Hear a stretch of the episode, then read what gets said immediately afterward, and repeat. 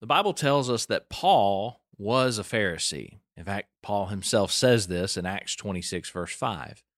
Paul described himself as being so zealous that he persecuted the church. Philippians 3, verse 6.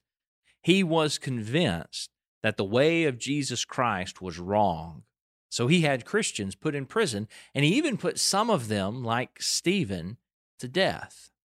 Part of Paul's thinking was that he believed the Jewish race of people to be superior to all other people.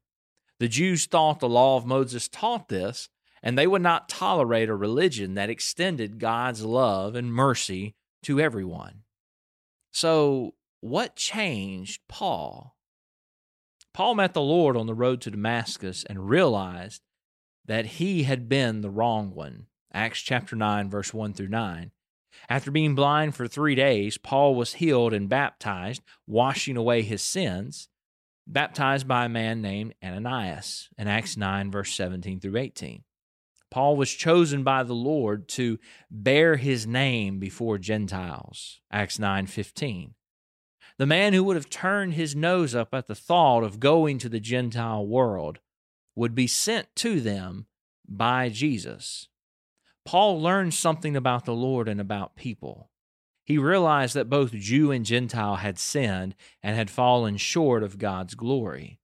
He wrote in Romans 3, verse 22 and 23 For there is no difference, for all have sinned and fall short of the glory of God.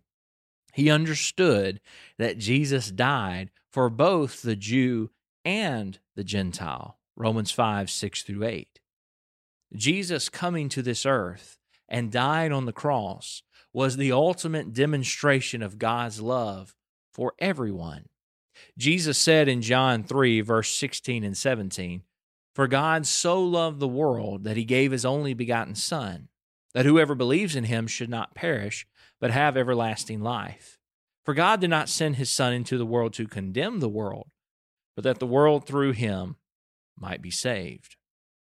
How could Paul continue to hate others and be prejudiced against certain groups of people when his Lord had demonstrated his love for them? So Paul changed because his life was all about Christ. He says in Philippians 1:21, "For to me to live is Christ, and to die is gain." The man who formerly hated and killed Christians, could write to Christians after his conversion. One example being Philippians 1, verse 8. And he says to the church in Philippi, which included Gentiles, For God is my witness, how greatly I long for you with all the affection of Jesus Christ. Philippians 1, verse 8. Paul could write to the churches of Christ. Romans 16, verse 16 says, In Rome, which included Jews and Gentiles. And he would address them and tell them things like, First of all, I thank my God through Jesus Christ for you all, that your faith is spoken of throughout the whole world. For God is my witness, whom I serve with my spirit in the gospel of his Son, that without ceasing I make mention of you always in my prayers, making request if by some means now at last I may find a way in the will of God to come to you Romans 1 8 through 10. Paul's life was no longer consumed by hatred and prejudice. He was consumed by the love of God and the good news of Jesus Christ. Romans 1 15 through 17. He lived his new life in Christ Jesus, thankful for the mercy that God had shown him, as he talks about in 1 Timothy 1 12 through 17.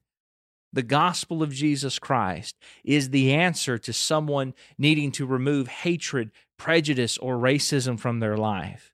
These things are sins which can only be cleansed by the blood of Jesus Christ. The worldview of critical race theory cannot rid one's life of hatred and racism.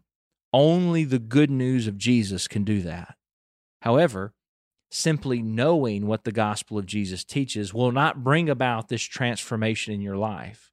Paul knew what the Christians were teaching at first, and yet he didn't believe it, not at first. Paul came to know that Jesus is who he claims to be, and he obeyed the gospel. Then he set out to live a life focused on Jesus and being like him. This is what you too must do.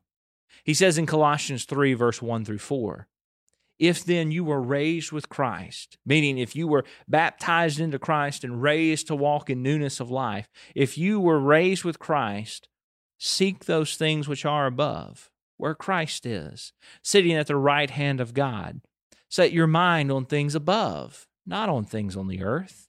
For you died, and your life is hidden with Christ in God. When Christ, who is our life, appears, then you also will appear with him in glory. Colossians 3, verse 1 through 4. If Christ is your life, then hatred will not be found in your life. I appreciate you watching and listening to yet another episode of Centered on Christ. Centered on Christ is emailed as an article five days a week. Click the link in the description if you want to start receiving Centered on Christ to help with your daily Bible study.